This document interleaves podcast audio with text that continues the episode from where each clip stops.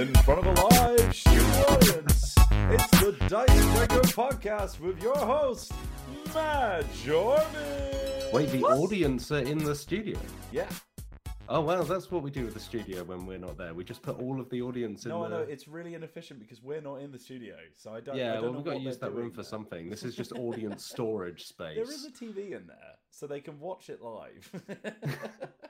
This is the biggest dad like- joke. the hotel room in Old Boy, but And now he's referencing old boy. God. time to Old Boy has been achieved. Uh, hello, it's Friday. Welcome back. Yeah. back. It's the Dicebreaker podcast. Uh, I'm Matt. Jarvis, your host as ever, joined by Alex Meehan. Hello, how are you doing today? Hello, I'm doing all right, thank you. Um, yeah, it's Friday, baby, and uh, Liv Mhm. and I just recorded a very fun fun video that we're looking forward to showing everyone. Although uh, it's a members video, so you It have is a to members become a member to It see is. You have to become a member of Dice Dicebreaker Breaker Plus, Plus. just like Toto here, who is a subscriber Yeah, of Dice Breaker Plus. He's a star of Dicebreaker Plus because you can get his face as a little emoji. It is. It's true. Yeah. Uh, Uh, in fact, we've got Truce and Nathaniel Levy in here who are members right now. So if they want to spam the Toto face emoji in chat, that is entirely up to them. Uh, of Oh. course, rounding out our cast this week, as well as Toto, uh, Mhm. we have Toto's agent, uh, Michael Waters Whelan. His ringside manager. Um, Who's who's that really? Like the you've got a closer relationship than agent. He's your stinky son. He Your is my stinky stinky son. son. Thank you, Yeah. Truce. Uh, uh, yeah, no, I. Um, oh, he's gone now. It's fine. He, I have a very stinky cat at the moment because you know when they lick themselves, but they have bad breath, so they Yeah. become like Yeah. just a, a wet blanket of bad breath smell, A which is beacon absolutely of great. A beacon of cat breath. The stank head. I like that. yeah, it's That's not good. That's no good. But yes, I am also here. Uh, Toto is filling in for Liv, who is unfortunately ill. You might have seen her Yes. on the thumbnail, but unfortunately she's not feeling great. So uh, it's just going to be the four of us, uh, if you include Toto. But yes, I'm here. I'm Wheels. Video Man, uh, and we're going to talk about some board games. Yeah, well, we hope you feel better soon, Liv. Uh, and for the sake of the last week, we can do this, I feel, uh, because we waved a, a sad farewell to Alex Lowleys this week. Uh, the bingo call for episode 83 is Ethel's Ear. Uh, I- Lowleys explained it, and I've forgotten the explanation, but it felt only right. Oh, to, it uh, was it was another fat joke, which is great. Oh, Yeah, it was whoever- all bingo calls written in like the 18th century or something. Yeah. Just Yeah, whoever wrote the bingo calls really had something against fat women. it's time we cancelled the writer of bingo calls. yeah, just like uh, just going back to that well over Yeah. and over again. They're going to have a comedy special on Netflix by the end of the week. oh, probably. Yeah. uh, as is the way, and then they'll have an article in the Guardian telling Mhm. everyone About how they've been cancelled. Yeah. Mm. Uh, anyway, we're here to chat about board game. We're not here to talk about, you know, Gross stuff. yeah. Yeah. I was going to say scum. I mean, I do mean scum. Yeah. But moving we're here to talk about. Uh, we're here to talk about board games and other stuff. Uh, Mm. so, should we just dive in? Uh, and let's dive in this week first with Alex Meehan. What have you been up Hello, yeah. lately? What's been going What on? have I been up to lately? Yeah. Oh my goodness. Uh, well, board game wise, um, We've had I've a been treat, doing. haven't we? Yeah, yeah. Um, I think a lot of us uh, have been playing the same board games because we were all together yesterday, physically in Together. the office. together, together. mhm. Actually, someone was playing that on my train home, just out of their, you know, like in the way that Oh, I assume kids still do, but kids, kids when I was going to school would just play music on the bus out their phone, like wow, a tinny Nokia, that is like, quite a speaker. quite a power move. yeah, uh, and was just just playing. Uh, is it High School Musical? Yes, I know it's High School Musical. Wait, hang on, let's back up. Right, so kids, as you described them, Kids, yes. were The playing kids. high school musical song. Mm, out of their phone speaker. Yeah, Yeah, when was, train. when did High School Musical come out? 2004. I think. How, why are they? It is. It's truly that, that raffling. existed before they were even, you know, considered a, a being. Before Yeah, they Ooh. were before, even... before they were a twinkle in the eye. and not even eye, Chad's yeah. "I Don't Dance," the best song from the High School Musical franchise. Of course, you know the High School Musical franchise. I'll be honest. Uh, I'm, I'm not. I'm not much of a uh, an aficionado when it comes to High School Musical uh, music. So Yeah, no, I mean I know the one that's like we're all in this Yeah. together. I know that one. Uh and I think there's one that's like Yeah, no. The one that There's- Zac Efron sings. I Yeah. Sharpay's song is pretty good. Uh, and Sharpay, Ashley Judd, appears in the new uh, Dark Pictures anthology game. What? Uh, yeah, what? yeah, that's Ashley Judd of, of, of Sharpay of High of School. Oh, Sharpay yeah. fame. Yeah. Yeah. Some of, some of my friends were like, "Oh, she's from High School Musical," and I was like, "What? Okay, well, uh, Anyway, Mia, what have you been playing this week? yeah, enough about High School Musical." Oh god, I feel like Um, we should have a little counter that, like, just a, a, a upticking clock, and then we stop it whenever we get sidetracked. See what Uh, yeah, that's that's gonna go nowhere. Um, yeah, what have I been doing this week? Okay, so uh, in the office yesterday for Lonely's goodbye stream, we played several games, uh, party games, in fact, uh, chosen by Lonely's. Uh, some of those games are ones that I have played before and spoken about before on this podcast, Mhm. including Cockroach Poker, also known as Cocky Roach Poker, Mhm. uh, which is a great game, and Also you as played for the the first time. Toads. Mm, Bring out your toads, yeah, Kakalaka Party. yeah, yeah. Uh, and that's always great. What did you think of it, Wills? Because it was the first time you played it. Yeah, I was I- amazed that you had not played before. I've not played any of the little creepy crawly games, uh, and I had a I had such a good time yesterday. I, I loved all of the games we played. Honestly, um, some were better than others, but yeah, I still had a great time with all of them. Um, Mm. Cockroach Poker is not as good as Cheating Moth, um, but it is fun. It is. It's like it reminds me of Skull. It's that kind of like really uh, like diluted down, not diluted. Sorry, really, really just sort of like Focus. yeah, focus. That's a better better way of describing it. Really focused sort of bluffing game where it is literally, do you believe the thing I just said? And then the only other real element is the fact that you can pass it on and carry on the lie, kind of thing. Yeah. Um, Yeah. And I, yeah, I just like, I genuinely really had a great time with all the things we played. Uh, Cheating Moth was definitely my Cheating Moth favorite. is incredible. Yeah, I, I was delighted by how much you loved Cheating Moth. I Like, gave, I laughed so much in that stream. I gave myself a headache. Like it was. yeah, it was it was an especially fun moment when I was sat there. So for those who may not know and didn't watch the stream yesterday, but you should have, Mhm. Frankly, uh, Cheating Moth is a game where it's like two different games in one. So it's a game where you're playing a card game where you have to place cards of a number uh, higher or lower. Yeah, then like then the card in front of you, and some of those cards have s- special action. Uh, but then the other game is everyone except the guard bug is trying to cheat by putting cards in various places in the hopes that the guard bug won't see. And the amount of times I think it was in the second game where I was sat there and I think Liv was the guard bug. And I was seeing like all of you like cheating so many times. Like Oh. sometimes once after, like straight after you'd already just cheated. So like I swear I saw like Wheels be like drop a card and then like put a card like over there, like in the space of ten seconds, and I was sat going, "You absolute wild man!"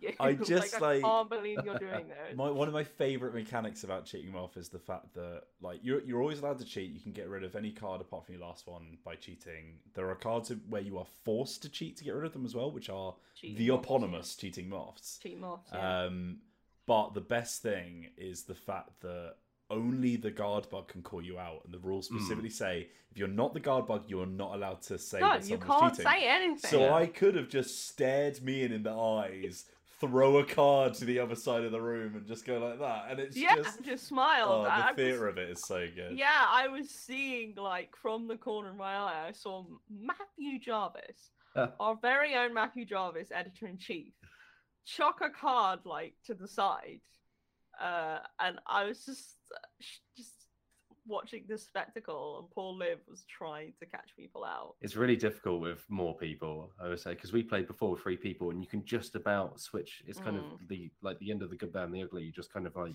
looking across at the two of them, but with with five of us. Uh, at some point, I just had I because you have to keep your hands on your cards above the table because Mm. there are there are rules to the cheating. yeah. You know, it's you're not just, can't just chuck your whole able to just yeah end of. But I had them on the edge of the table, and then I would just hold them, and then just use my thumbs to gently slide them out. And because at I was one blocking them with the the cards themselves, You you did that, and Loli's called you out. and it hadn't dropped. it got stuck to my thumb. Yeah, My favorite So then- bit um, of the game was like when I was like testing the water at the start, and no, I don't think anyone noticed, but the first card I played of the game was double stacked. I had a cheat card underneath it. I just went, yeah, here you go. oh, that's card." very good. Yeah, which I don't know if anyone else really did, but that's like That's one of the most good. Yeah, classic ways of cheating. And that's in the rules. that. Yeah, Yeah. because you are you're hiding a card one card at a time. So Mhm. that's Um, my favorite part of that uh, cheating moth playthrough was where you were doing a shout out to Loli's. and everyone else. uh, uh, and Loli's just was like, "Oh, thank you," and then just just dropped one of my cards. It just right? while everyone was yeah, like all eyes turned to Loli, and then she just dropped. What are you doing? Like, I can't believe you just Waited did until that. she was visible to the entire entire team, and then threw a card away. But Incredible. yeah, no, cheating moth was a big hit. I believe you just bought a copy. No, genuinely, it's arriving today. I like. I literally, um, as soon as we finished, went on. Uh, I think I got it on Amazon, which I know is not the nicest place to buy board games from, but I was just like, I need this now because I've got some friends coming around this weekend as well to watch uh, to watch AEW Full Gear, which I'll be talking about in a bit. Um, but yeah, no, I I just it's so much fun. I genuinely, I I think that's one of the best times I've had with a card game in a long time. Yeah, it slaps. Um, we also played uh, some games I hadn't played before, Mhm. uh, including Shifty Eyed Spies, Oh Mm. god, that was difficult to understand. Slowly's brought in. Uh, and Mm. yeah, I was not very good at that game. Um, I don't think it helped that I didn't really understand what we were supposed to be doing until like well into playing it. Mm. and I don't know whether that's just because I didn't listen properly or whether you know just got a bit confused. But To be honest, I was the same as you for a lot of the game, which I think didn't help because I had you like I was meant to Yeah. be communicating to you, and I I, was think you were meant to be communicating back to me. yeah, so the looking fact we were both you, kind like, of confused is we'd look at each other and then nothing would really happen, and that happened with Yeah. me and pretty much everyone else as well. It's like I would, so you you have a person and a place, Mhm. and you wink at the person, And but you're meant to do it in a way where you don't get caught, and then they're meant to communicate the place that they are holding to you, by looking and then at you it. basically say, "I am meeting the person you winked at." yeah, at the place that they communicated to you. But I struggled to understand that for the first few rounds. I thought I was meant to be also telling them the place I had in my hand, Yeah.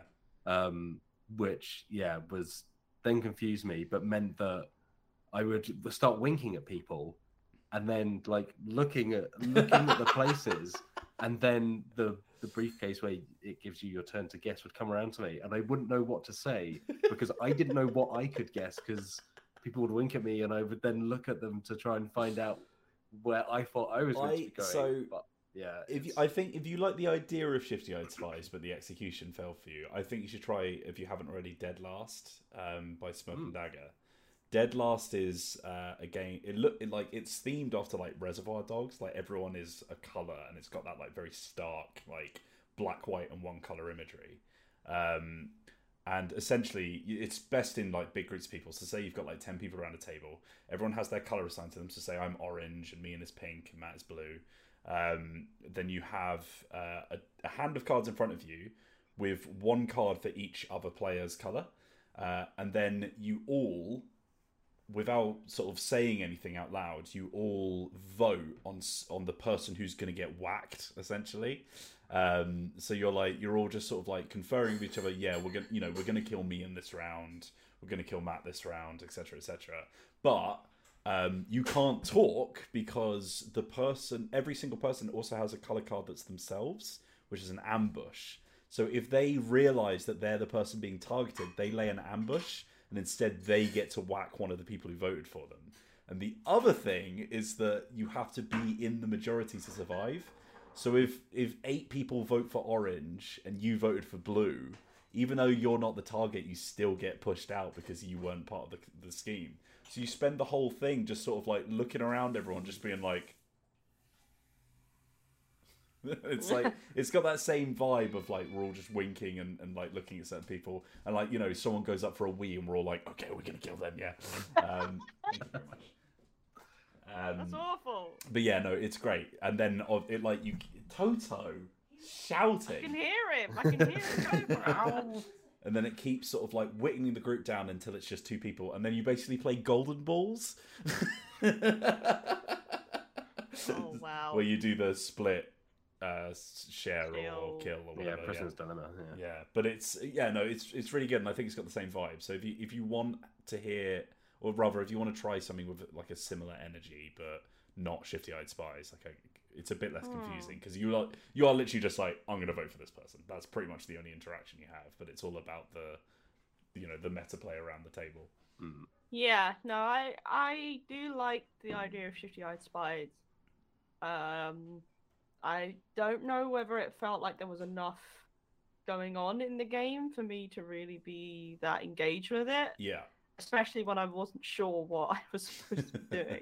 so it's kind of like I was looking around and just seeing people being like, "Oink," and then I would look over and see Matt Jarvis be like, "Oink," and I'd be like, "I kind of don't really know what's going on." But um, yeah, I, and also the bo- the front cover of that box is great, it and the is name Shifty Eyed the holographic eyes. and- Yeah. yeah, it's very good. There's Just want to Yeah. scratch them. Just Yes. that little uh, like. It, yeah, no, it looks like that scratch and sniff sort of Mm. texture, doesn't it? Mm. Oh, would you Um, would you like a fun fact? It's a gaming Always. fact. It's not a board What? game fact, Gaming it's a fact. gaming Hashtag fact. gaming facts. Um, I'll tell you what, I'll do it as a trivia question, see if anyone knows. What was special about the original PlayStation 1 release of Gran Turismo?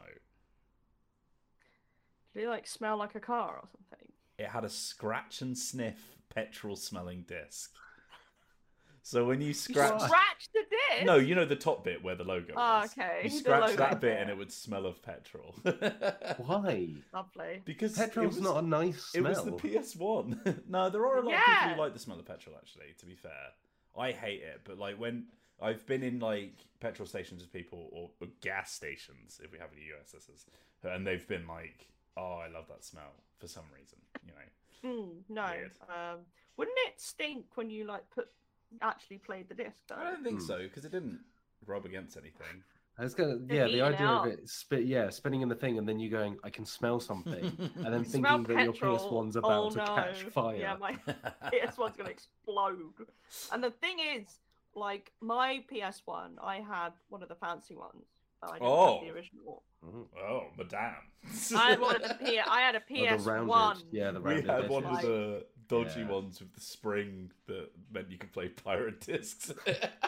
Because I'm from Luton. um, but yeah, that one uh, I think took the final step into the afterlife, like a few years ago. Um, uh, R.I.P. to Rest in peace, PlayStation One, my PS1, the PSX. uh, my purple GameCube, hmm my sweet baby, my lunchbox. Um, the Xbox we had that got to a point where you would put the disc in, and it would just immediately vomit it out. you put it in, press the button, it go like that, Uh. and then it would immediately go That's- like rejected like, like a baby Uno- not wanting to eat. it's like that Uno automated version where it's Yeah. spitting cards at you. What you had to do was you had to hold your finger on on the disc drive, right? And I could feel it like trying to eject. and it was it would make those Oh, noises. God. And then it would go. You just had to hold it there You long had to enough trick to, like, it into eat playing it, your eat- game. Like, like feeding a cat a pill. hold that baby in. Covering it in peanut butter to just get it to Yeah, the Oh, God. get it in there. Uh, Oh, but no. I think it has now uh, breathed its final gasping breath. Uh, but that thing was a monster anyway. Mm. Like if you drop down someone's head, it probably would kill them. Like the original Xbox. The original Xbox. Oh yeah, yeah, was. that... It, that thing was like I'm, a um, bomb shelter by itself. yeah. You could you could like have just quickly, Will. You could have like an entire weapon arsenal with an Xbox and the controllers because you could use like the Xbox like a shield or just something to drop then, on like, someone, and you can use the controllers as like yeah flails like. I'm playing um, uh, Red Dead 2 at the moment on uh, Zoe's Xbox Series X. Is that what they're called now? Uh, honestly, One of nothing one makes me feel that. like more of an old man than Microsoft's console range. Um, but you can have you can like set your theme for your homepage. You can set the background to the original Xbox glowing green orb. Oh, Oh great. wow! Yeah, I love that. Yeah, like the weird blob blob thing, Yeah, the like, Blob green thing. fire, like a lava lamp. Yeah. So yeah, good. and I still remember when we were kids and my parents would take us on holiday to the countryside, Mm. uh, and we would stay in a very old cottage. One of the things that I used to do was I used to use my brother's Xbox as like, like a CD player, so I would play CDs in it. Oh, yeah, And the then when you PS2 was music, it- it PS2 had, was like, one of the best DVD thing. players you could buy. Yeah, that's why it sold so well. Yeah. Yeah. and I remember using my PS1 as a CD player because some games as well, if you put them in after you got to the screen, you could play the tracks. I think Fur Fighters yeah. had like some tracks that you could play. Go into the little storage bit. Yeah, Firefighters. There's Uh, um, that sounds game. like a, a game. Yeah. yeah, there's uh, there's also like the fact that if you play uh, some of the older games on Game Pass, like I played Skate the uh, like a while ago. That's why we got into skateboarding again. Um, but it it doesn't like play it on Xbox Series X. It emulates the 360. So when you press the home button, it brings up the classic like Whoa! Pop-up. Oh, mate, it's so Oh my good. goodness, the nostalgia you get out of that. that thing is incredible. Um, anyway, we, we talked about board games. yeah. Anyway, sorry. Um, Yeah, no, we played that, and then we also played um, a Yogi. Mm. Was Mm. an experience. Um, uh, yeah. I like that game. If it was like five, six pounds, I probably would. Buy it. I think it's it, better than Twister. yeah, Yeah. So Yeah. for for those who don't know, I don't know if you do know, it was originally released as In a Bind by a designer called Bez. Mhm. Uh, and she released it. The original version was this very kind of like indie release. It's it was literally a deck of cards in Yeah. like a normal deck of cards box, but she illustrated all of the cards herself. Oh. So instead of the kind of like pop culture references, it's more of this kind of like party games. abstracted style. Yeah. And I I think I will get onto this later because it was something I was going to mention. But I think I prefer that one. nice like little- it's it's nice effectively the same game. I think there's some minor changes to the cards, but yeah, it's it's just incredible. It's one of those games that I try to introduce to everyone I meet because I think it yeah it should be bigger than it is. Like with Happy Salmon, which we also played, I love the art. is a stone it. cold Oh, classic. wow. Yeah, The In a Bind art is really cool for anyone who wants to give it a Google. yeah. I don't know if Bez still sells them directly because obviously it's been re-released as Yogi, but she used to also just send them out by hand, and I think she used to do a custom illustration on each one she sold or something Is like that. Bez the person who did the um that deck that can be used to play like hundred games or something? W- Wibble plus plus, but I think it's called something else now. It's got a different name. It it's yeah, but it's like the deck of letter cards that can be used to play multiple word games. Bez yeah, is she makes Bez is very fantastic cool, games.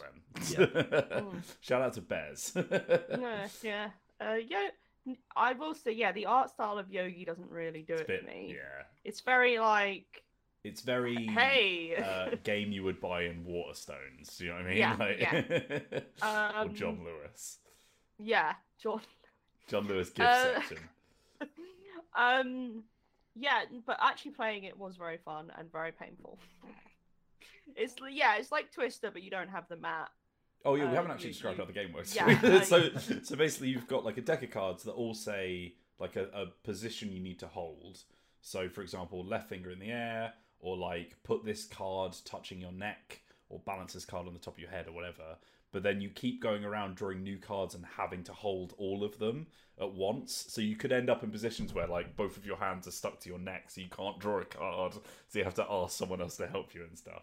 But basically, it's just how long whoever wins is the person who can hold the ridiculous position they've ended up in the longest. Uh, and it- Whoever wins, they lose. yeah. After a while, your body just starts breaking apart. yeah, it it does just wrap you into a pretzel shape at some point because you're trying to Mm. hold so many cards along one like one or both arms. Uh, And yeah, yeah, it's if you love fantastic. Twister but need a socially distanced variant, then there you Mm. and Yeah. Twister is just a bit naff anyway because it's the same thing repeated. gets and it- boring. It, basically quickly, just gets to your arms and legs ache because you're just go. Yeah. bent over a bit. It's- But you basically just bent. Yeah. There- but this there's- is yeah has that momentum of building up and building Yeah. up where it's like relatively easy at the start and as it goes on it gets harder rather you than just And in being become a human house of cards. Mm. In the condition my back was in yesterday, Twister definitely was not an option. yeah. um, no, uh, I had fun. Yeah, I enjoyed it. Um, yeah, it was good. I mean, we played one more game yesterday. Yeah. One What more game game. was that? What holy relic was Oh, that? Will The original. Happy the Salmon. original, the best. Mm. Yeah, a, a game that has spawned this week's segment that we'll get Literally. later. Literally Mm, spawned it. yes Spawn. Yeah, very good. um, more like uh, scorned. am I right, lads? Yeah, yeah. Spawn, a lowly, like, you know, um, like something like a Frankenstein's monster Mm. style thing where it it it, it could it just because it could it shouldn't Mm. have. delicious Um, cluster of content eggs Yes. Yum. um. Yeah. Uh, okay, happy- good. Happy Salmon. Yeah, Happy Salmon is a game that's very dear to the Dicebreaker. Um, Incredibly heart so. because it is one of like the games that you you lot the video team really played a lot of in PAX. When was what? Oh, uh, PAX. Matt no, was there as well, Unplugged, so- wasn't it? Was it unplugged? i think we played it at unplugged 2019 yeah i can't remember i think lolies and i knew of it before I had never played it. introduced I it to knew of it before as well, but Yeah. um, no, it's it's a game that we have all been big fans of, uh, and it is very simple. You do this. Uh, yes. there are different like gestures that you do with someone else, uh, and you have to get through your deck of cards as quickly as possible by finding someone else to do the same gesture with you at the same time. So there's like pound it, there's high five, and of course The the Happy eponymous happy salmon. Can't- which Ian, makes the most wonderful internet? noise. Do it over the internet. i feel like you need to slap, wait hold slap. on if you do that i'll do the slap. noise Oh no, I can't hear the noise, listeners. Matt. We can't hear the noise. Yeah, we can't hear It's it. too oh loud. really It's got cut oh out. well if i talk over the top of it maybe it'll pick up a little bit. Slap, slap, slap. Everyone's Yeah, gonna the be slap really of the confused with salmon. the audio version. Um, but the one of the most wonderful things about it is that it comes in a lovely felt bag Mm, that looks does. like a or salmon. it did An actual fish bag, and Yeah, fish bag, and the and not not the Not bad kind. fish the bag. reprobates who have taken over have done something truly terrible to it that we'll be talking Yeah, we'll about get to that. Yeah, um, Uh, we're, we're just Ominous. we're we're teasing it like a horror movie would tease the appearance, the eventual appearance of a monster. Mm, Um, but yeah, that's why we played all of those games yesterday. My goodness, I mean, Cookie Cookie Cat Cat ninety four in the 94, chat yeah. says happy salmon stream when yesterday. That's Yesterday, right. yeah. whole the first time we played it on the channel but we've spoken about it many times before Yeah. So yeah, go and watch the stream from yesterday. You can see us play happy I salmon, don't- or at least I- try to over a table. Um, I don't know if we could do a full Happy Salmon stream. Loli's Can almost imagine? ripped our white screen in half. Yeah, We would we would collapse after like ten minutes of it. it is Uh, it's quite game. intensive, yeah, but it's very fun. Mm. Um, other than that, I've not really been playing many other board games this week. Um, I we well Matt and I played some more Avatar, yes we did the yeah RPG. We're still on we, that con- we train. continue to drag out the end of our campaign because we've been enjoying it so much run by our wonderful news reporter chase who's Yeah. been serving as gm but uh, that it's right out i think it's like one of my favorite if not my favorite rpg campaigns i've ever done Oh, i think part of that is down to the fantastic gming part of that's down to just enjoying that world so much uh, the character that i'm playing i think is my favorite RPG character I've ever been. So I'm just kind of sad to say goodbye to her at some point, and I feel like I'm just gonna bring Yeah. bits of her into future characters because I've just enjoyed. Sorry, I'm just uh, going to have like to interrupt the podcast character. because I'm being flirted at by a super chat. Uh, Wheels? TJ Growler says Wheels is looking particularly handsome in this half light. Thank you, TJ. I appreciate it. It's not You- supposed to be as dramatic as it looks, but I just I don't have the ring light here, so I'm just being lit by this window. Absolute narcissist. Zoe says I was already handsome. Oh, see, that's that's made it wholesome. Um, Yeah, no, um, I agree with Matt. The this campaign is is really really good, and I think what really helps, other than having an excellent GM in Chase, um, I feel like the both the rule set of the game and this avatar itself, because it is a television show, it makes it so much easier to have character arcs and development because you kind of look at it like this is Mm. an episode in a Yeah. television show. Like, how would that work in a- watching Avatar, for example? Like, and then that really helps ease you into that kind of mode of, you know, how has my character changed since the beginning? Like, how are they reacting to these events? Like, what kind of relationships have they developed with the other player characters and non-player characters? So I think it is just a stroke of genius to kind of adapt that kind of to adapt a television show into you know a, a role-playing game and to do it as well as it's done Mm. um uh, it, it it's kind really of what good Apocalypse World's all about as well, or Powered by the Apocalypse. Sorry, like it's like with Monster of the Week and all that kind of stuff. Like it, it, Mm. it does thrive in those sort of like yeah, like episodic style games. yeah yeah well. it is it is excellent for that and um yeah like our last session uh, our other player just messaged me at one point saying you made me cry because we're playing these characters who have kind of gone from like enemies ish in terms of like they are they are from two very culturally different backgrounds, opposed nations. You know, they they do not necessarily like each other and do not understand each other. Hmm. To now where they are standing together against like a threat that you know these these circumstances have pushed them Never together. thought a day standing side by side with an elf. Yeah. but but replace that with Fire Nation person with Water Nation person.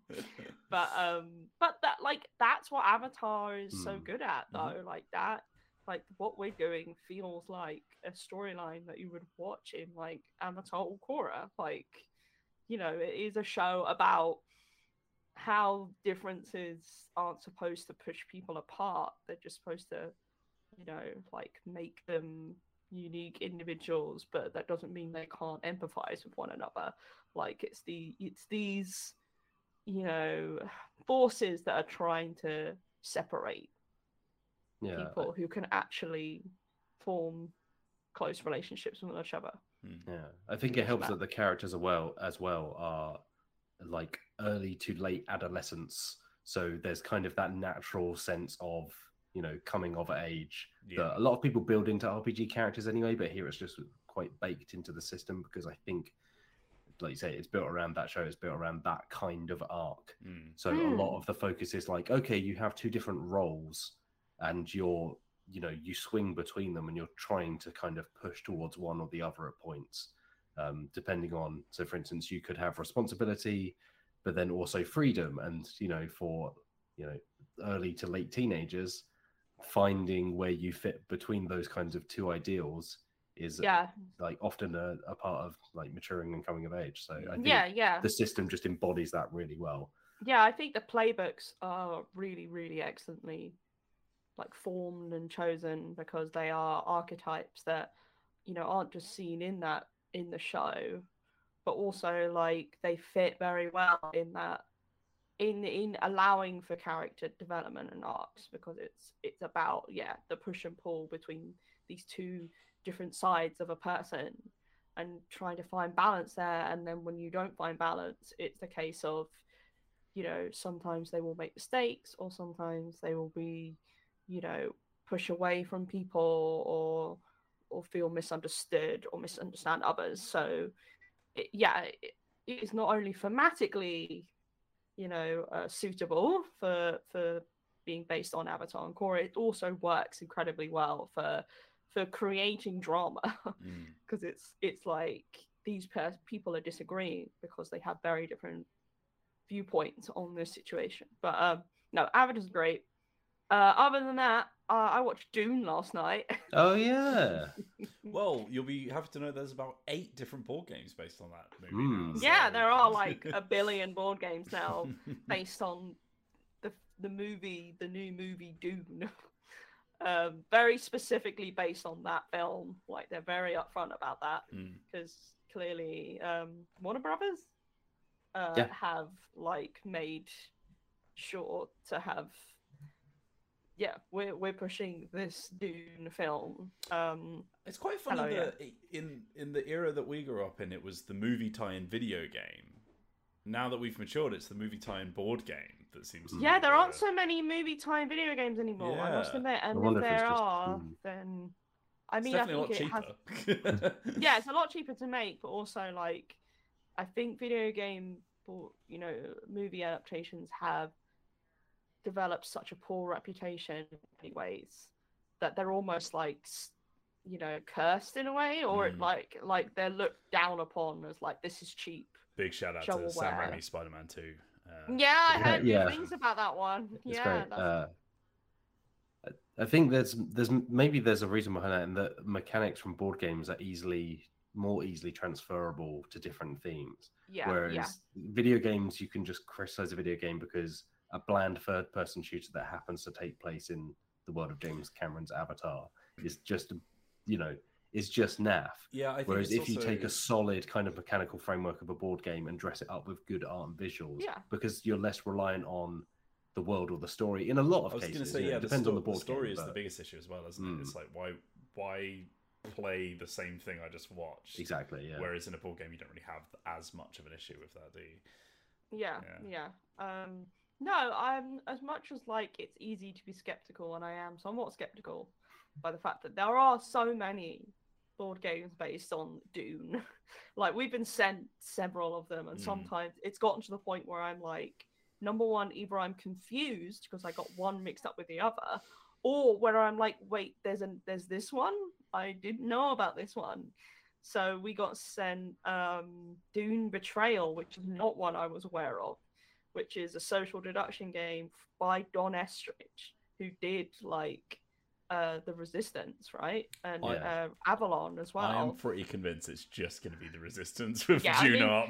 But... I'm fairly fine by me. convinced. it- yeah, I mean the resistance is really good. Like, um, I got a bit uh disappointed actually because Matt was like, "Oh, we're being sent that new Don Eskridge game," and I was like, "Oh, Est, right?" And then he was, "Oh no, no, the, the Dune no, no, one." the, the like, other one or the other, There's other a one. Dune one. Yeah. At first, I was like, "There's a Dune one," and I was like, "Oh, okay, no quest," because I really want to play that. But um, yeah, no. Uh, uh, the ones I'm excited to kind of maybe get my hands on if it ever happens is um we've been sent two copies of Dune.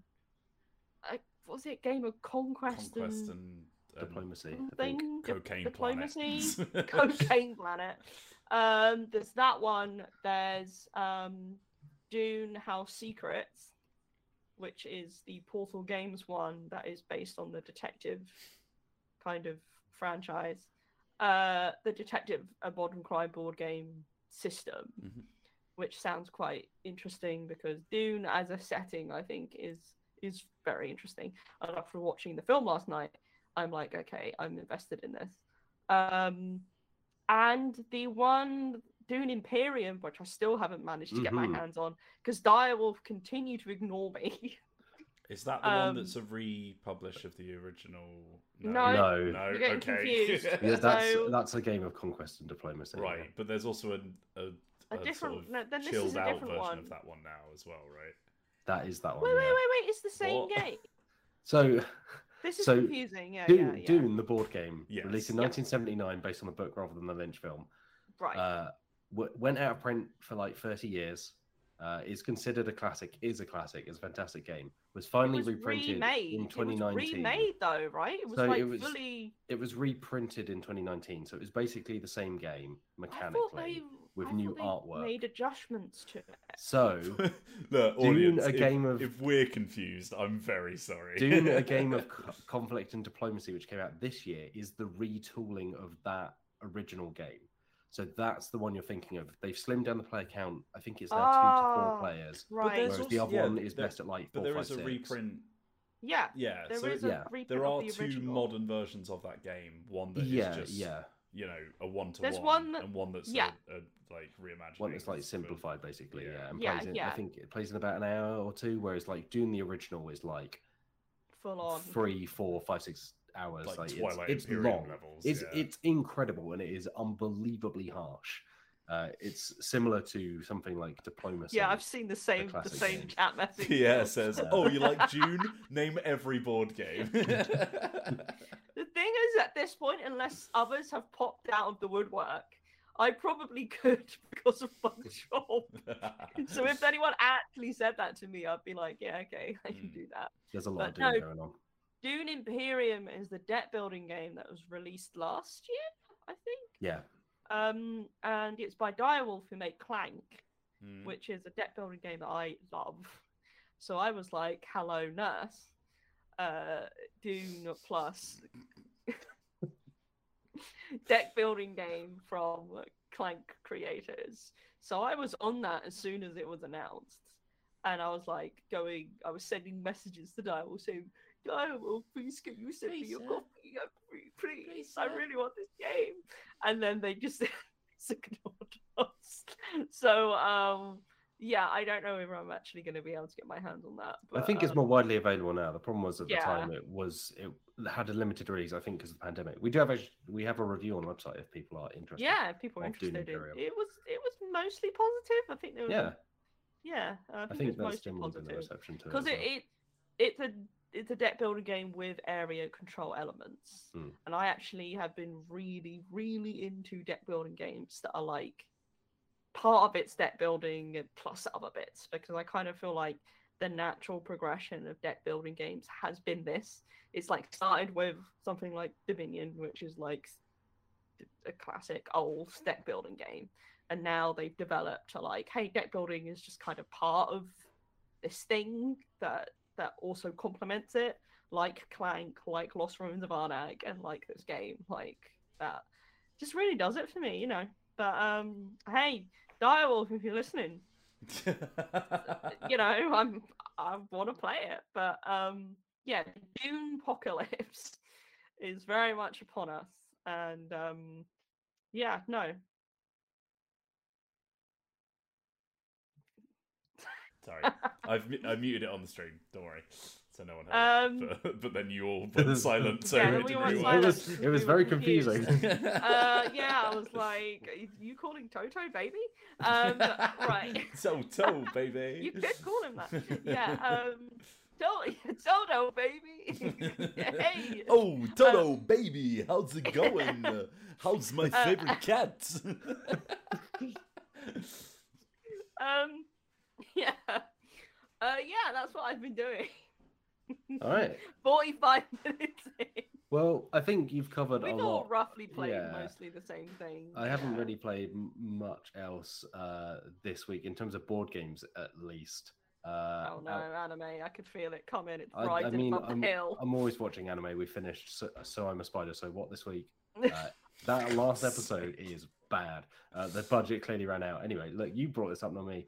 Uh, I went back to World of Horror, which is a PC game recently. and it Oh, got me yeah. thinking about how they could make a really good Arkham Horror Files game like that that isn't that Mother's Not Embrace Mother's game that was Embrace. really oh bad. God, Mother's Embrace. Um, Yeah. But World of Horror is just such an incredible game. It's like someone made the perfect game for me because it's basically Junji Ito horror meets old I style. know this like, game. I yeah, know this game. I saw game. someone play it. The Yeah, visuals no, are I know good, this yeah. game. It So- does so have a a really, really interesting aesthetic. Yeah. And it is very Japanese horror, which is something I've been interested in but never quite got into yet. So yeah, I wish Um, they would make an Arkham Horror game like that because it's it's as close as you can get to something like an Arkham Horror on the PC. I think. Don't play Mother's Embrace; it's bad. Uh, Yeah, and don't play that that's game, it's bad. that's basically been my week. Wills, what have you been up to? Uh, so I played all of those party games. Uh, we also, me and uh, did an escape room. Uh, we went down. We did. Yeah, we uh, went down You made it to out. peer pressure uh, to film the second ever episode of Dice Breakout uh, with me and Liv, and uh, that is actually it's premiering on Saturday, six o'clock GMT, uh, and we've actually got a trailer that you can watch. So if you click on the premiere, you can watch a trailer for a little sneak peek. There's some Right we're now? trialing, which is very exciting. Zoe is now boiling a kettle. Zoe has forgotten how podcasts work. Your mum's coming soon. Okay, well that's that's fine. We'll be done soon. Don't worry about it. It's all good. little Special guest star. special Special guest star. star, Zoe's mum. What have you been playing, Zoe's mum? What have you been playing Zoe's mum? Uh, so yeah, no, we um, yeah, we did that, which is very very cool. Yeah. That expect that to be coming out. It's got a sort of like bomb shelter, like the bombs are falling Cold kind of vibe. Like you've got sixty yeah. minutes to get prepared. Uh, for anyone who hasn't watched the first episode of Dice Breakout, it is a show in which we try and beat the current record uh, escape rooms across the world. We've obviously only done two so far in A concept that was always built for total success and nothing else. yeah, always success. Every Absolute time. hubris going in. Like we will smash. But the world thing is, here's Yeah. what here's the time. magic of it, Matt. One day we will actually do One it, One day we will. and it will genuinely be the And then the Ma- series ends. the peak. Yeah. It's the- Matt, um, this is like Golden Balls. No, Matt, it's like wrestling. You know, you Golden become the world champion, but it's like, can you retain the belt? Can he do it again? You Mm. know, there's No, no. so much it's like- storytelling there. yeah. It's like Golden Balls because people rarely win in that game, but when they do, it's like whoa. Oh, I thought you meant because they had to take it off air because someone just Someone broke, the logic it. of the game. Yeah, we'll break. We'll break one of the. We'll break your escape rooms. room. Invite us. Yeah. Um, but also this weekend, the pay per view that I've been waiting for for my entire wrestling life, which is about two years. Um, no, it's not even that, is it? It's, about a year and a half, Yeah. probably. Uh, AEW Full Gear is uh, this weekend. We're doing a watch party, which I'm very, very excited for because we're going to go see the anxious millennial cowboy Hangman Adam Page win the AEW Heavyweight Championship, hopefully. Um, What is that? Toto? Is he? yeah, Toto's? Toto's going to have a big belt right Whoa, here. Look at Very that. you just Yeah, don't I know have- what to do, do you, mate? Uh, for the last like ten seconds or so, hmm I've had absolutely no idea what you said, but Wrestling. I'm happy for you. That's We're wrestling. watching wrestling. It's it's like uh, it's it's a pay per view event. They do like four a year, and they're always like a, a big deal. Pay per view. yes, DVDs, yeah, yeah. yeah, yeah. Sorry, the way you said it Paper made it sound like you were saying pay per view, and I was like, It's what one of those. that? It's one of those shows where you print it off at home. Yeah, and you're like, oh, this Print is and play exciting. wrestling show. You, like, you, you do the thing where you you, you pull them out. flip, Yeah. yeah, through the The thing. paper you're like, oh, there's like a wrestling thing going on. Um, uh, but yeah, no, that's very exciting. Um, yeah, so we've got some friends over to join us for that. Uh, and yeah, that was pretty much me this week. Uh, I am going to play a lot more cheating Moth, hopefully, as well. Mm. yeah, we love a bit of cheating moth. Um, yeah, well, Right. that, I think that's everything. Look at that. Tightly in the hour. Less All than an hour. beautiful. let's, let's roll on over to this week's news. By the way, uh, I forgot to mention this at the top of the show for those watching live, which you can do every Friday from 2 p.m. BST. Uh, we have had some email trouble with our podcast email, which is podcast.dicebreaker.com. But don't email that right now because it's not working and hasn't yeah, worked for a few days. working. We've discovered. So if you've got any questions and you're watching along live, please drop them in the chat because please I didn't actually manage to pull any this week because we've been very busy. And then I looked at the inbox and went, oh, uh, this isn't working as it should be. So uh, yes, please drop them in the chat. Um, Yeah. But hopefully by the time folks listen to this uh, on catch up or the audio version, that email should be fixed again. Uh, we just had a slight tech hiccup where everything vanished into the void for a bit. Uh, all right, let's get into this week's Bef- Before we start the news very Oh. quickly, I just want to point out Nathaniel Levy says pay per view wrestling. You make the card and pick the winners. This has to be a roll That's and write very at some good. point. Someone make pay per view wrestling a roll and write game, please. Thank you. That'd very be much. great, Thanks, yeah. mate. And also, we record this podcast live every Friday, 2 p.m. BST. So if you want to come and join in the live chat, come have a little say, ask us a question. Yeah. If you don't want to Yeah. email us, then uh, Uh, come on over and join us. But let's So there's a some ve- uh, news. there must be a good pun in card. Uh, for those not in wrestling speak, card is like who's, yeah, who's- it's the who's event. appearing. It's like yeah, who's, Yeah, who's- who's matching up fighting against who. is a card. like yeah. there's got to be a cardboard thing or card game or something like that. yeah. Uh, all right, News God, I like time. it's anime again. It's- Look, wrestling yes, and but anime are I basically the same Ian. thing. They are almost as effectively the same thing. Mm. Uh, Yeah. There is, by the way, there is an anime about a wrestler who heads out to destroy monsters and then decides that he's actually going to open a pet shop and adopt them all instead. There, well, Uh, there's there's uh, in New Japan Wrestling, there's Tiger Mask, who Mm. was originally a manga character, and they made it into a real wrestler, and they passed the mask along uh, through the generations. So you never Oh, know wow. who it is, but it's always Tiger Mask. Do they? Can they live a a life outside of that? Is it like? Is it? Is it No. like the Grey Fox from Oblivion? The Well, like, Grey once they put Fox. the Once they put the mask Capital. on, they cannot. They cannot be recognized for anything else. But Well, you got to the you got to keep it kayfabe, you know. yeah, exactly. The grey, the grey, grey fox would be great at kayfabe. Uh, anyway, the news. Yeah, The news. news. Uh, Alex Meehan, Hello. Yeah. would you like to tell us about this new game from the creator of Mice and Mystics? Oh my goodness, Matt Jarvis. I haven't been able to sleep because all I can think about is this new game from the creator of Mice and Mystics. So s- sincerity is what people come to us for. I could have been sincere. You don't know. You could have been. Uh, yeah, no, sorry. Uh, very serious now. Um, Jerry Hawthorne. Designer of Mice and Mystics and Stuffed Tales, which are two games I've not played, but I've heard good Stuffed things about. Fables, right? I've played uh, the first Mice and Mystics, Mm. uh, and it's it's like it's a it's a dungeon crawler. Like it's Mm. Yeah. you you kind of know what you get. It's got it's got like a storybook vibe, so you like you read out a story and then you play the mission. Yeah, Um, but yeah, Um, it was obviously came out a while ago, so it's still like it it seems quite generic now, but I think at the time it was quite you know it's quite big. Yeah. Hmm. Um, well, this looks like a new game called Familiar Tales. Uh, it's also got animals in it, but they are wizard familiars. Uh, so there's like a fox and like a fairy and a frog person, which is the one I want to play as. Um, I knew it was coming. Yeah. yeah, uh, and they are tasked with looking after um, a princess whose family has been brutally murdered. Uh, Wow. uh, and uh, Kids, she's... you're gonna love this game. yeah, kids are gonna love it. We gotta Uh, get more brutal family murder in for the kids. uh, and so she's like the heir to the throne, so they have to protect her because monarchy. Uh, and so not only will you be battling terrible evil forces who are trying to get her, uh, you are also going to be teaching her about the world uh, and what is right and what is wrong. Mm. So you're going to be like, like, that um that title uh, Milo from uh, Peter Molyneux.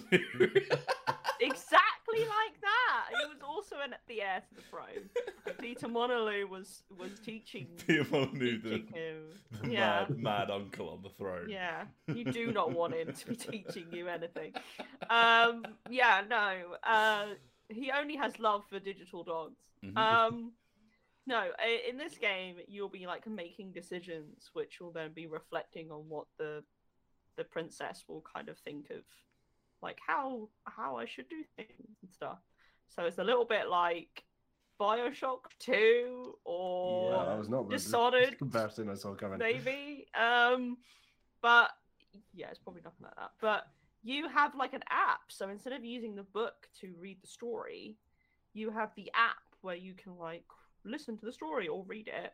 And there's like full on voice acting. There's like a soundtrack that's going to go with the app as well. Um, you have like skill decks that you can customize throughout the game for your character. And then at the end, you basically win by like having the princess be put on the throne. But then, what kind of world have you created depending on what you've taught the princess? So if Mhm. you've like, if you're like, we're gonna go into this candy store and steal all this stuff, and then the princess is like, oh, okay, Oh, stealing is good. Hey, yeah, stealing is good. That's those some actual quotes in the game, by the way. That's Yeah, actual- exclusive preview here on Yeah, Dice we're glad to announce that Alex Meehan will be voice acting all of the characters. oh, can you imagine how the good that character, uh, the candy store grabber. Yeah, yeah, that would be amazing. You can hit me up, um, Plaid Hat, Plaid Hat Mm. are publishing this. Um, yeah, newly independent plaid hat, and I will say, Yeah. like, I think Will, Wheels is the most kind of uh, anti Anti-app. I was literally about to say I'm not a fan of this. Here we Uh, go.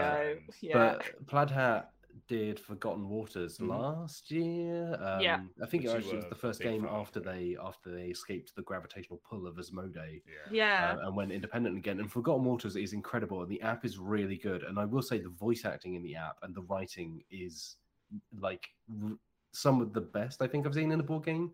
Like it's I not mean, just uh, kind of like writing that just does the job and you move on. It's genuinely funny. It's really well kind of voiced, Matt, uh, it could have been I- better I if they'd hired me to like voice a sea rather than. Christopher Sabat, uh, professional Yeah. voice actor, uh, among others who are in that app. I mean, I could be professional. All Yeah. it takes is one person to hire you. Give me a That's suit. true, yeah. Give me a suit and I'll be professional. So yeah, I'm I'm I'm intrigued by this. I think Plaid Mm. Hat Plaid Hat have a really really good track record. I'm not super familiar myself with Mice and Mystics or Stuffed Fables, but I know people really like them. Yeah, uh, people Jerry dig Yeah, them. Hawthorne, Stuff the Fables got designer, a has lot, a of, a lot of love, didn't it? Yeah. And I think Mice and and- Mystics is one of those sort of classics for for family games as well. Like it's Mm. it's a one that I know a lot of people play with their kids. And it's nice that like Jerry is still like, I'm gonna make games for you, Plaid Hat, even though you're independent. Mm. Yeah. So uh, it's good to see that they're still because we want to support independent. We do.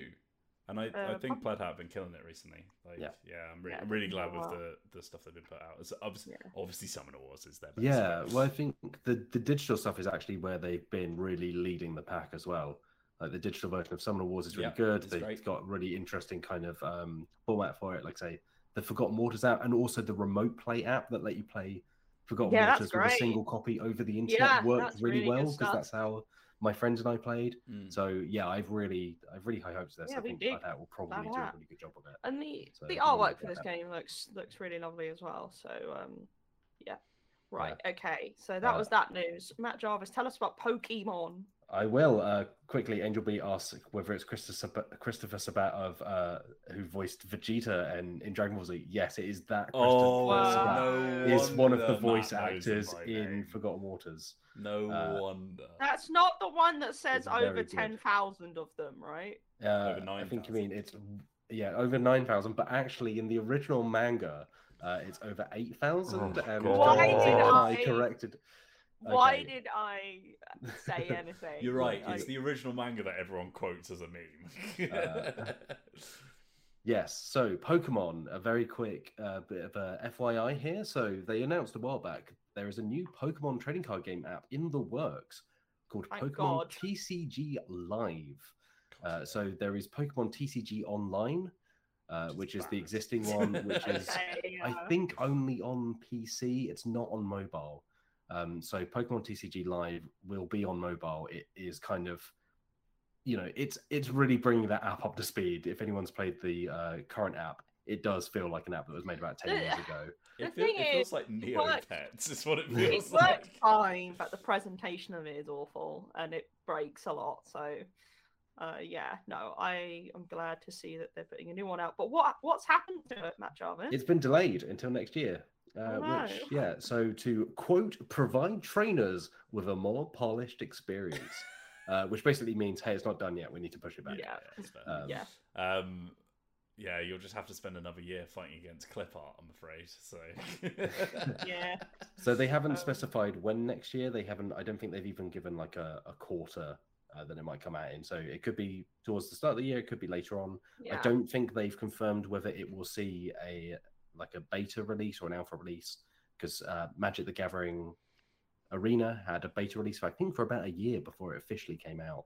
Um, but I will say it looks really promising as an app. As someone that's kind of into Pokemon, I'm not hugely invested in the card game. I think partly just because I don't go out and buy loads of cards and don't have the time to sift through them.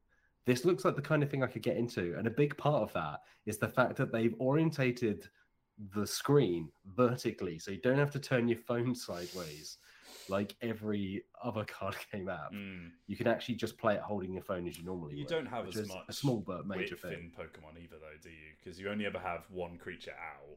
Yeah, you've also active got like a, a bench, but you can. You've got a bench, that. yeah, but I think It's one of that wouldn't work with Magic because you'd have like a whole row of Hmm. things.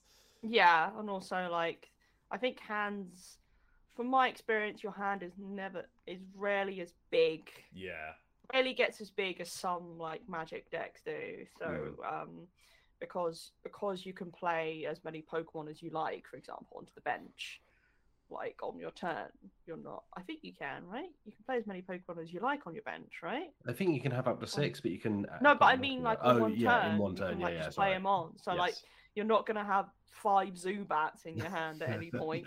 yeah. You want those Zubats on the bench, damn it! and How are they gonna come Golbats or why? yeah, and I don't think you really build decks around card draw as you can do in Magic. So, like you say, you just it's never that often that you have a only- hand yeah. full of cards. There are The there are occasional you'll- training cards that do it. The only thing you really want to worry about is is energy sort of Mm. energy flow, let's call it. Um, that I'm trying to be vaguely technical, but like, yeah, having a good regular source of energy uh, is a good idea. But there are plenty of cars that can help you get that. So Words for life, really. I wish Yeah, I I had a about regular say. supply of energy. yeah, because you want to do a flamethrower, right, Matt? Yeah, that's it. Yeah, I need to do my V move. You need to do Um, your B move, yeah. right. Um, Uh, uh, Matt Jarvis, what's before- his last story? before we, yeah, I, this was just a quick one because I thought it was very cool. Uh, but me and you spotted this uh, this thing from friend of the This site, It's Spencer the best Stark, thing that's ever happened to the RPG playing space. Blades in the Dark, an RPG that we like very much, with Beyblades, which with when you just put it all together into Beyblades in the Dark is Spencer, just Spencer mwah. Stark is a Mwah. person we like very much as well. So Yeah, uh, disclaimer from Wheels. Spencer Stark is your friendo. yes, we're having a VR date next week. I'm very excited. Oh, excited. don't. Um, I love Spencer Stark with all my heart. yeah, Um, uh, Spencer yeah, Stark, this is incredible.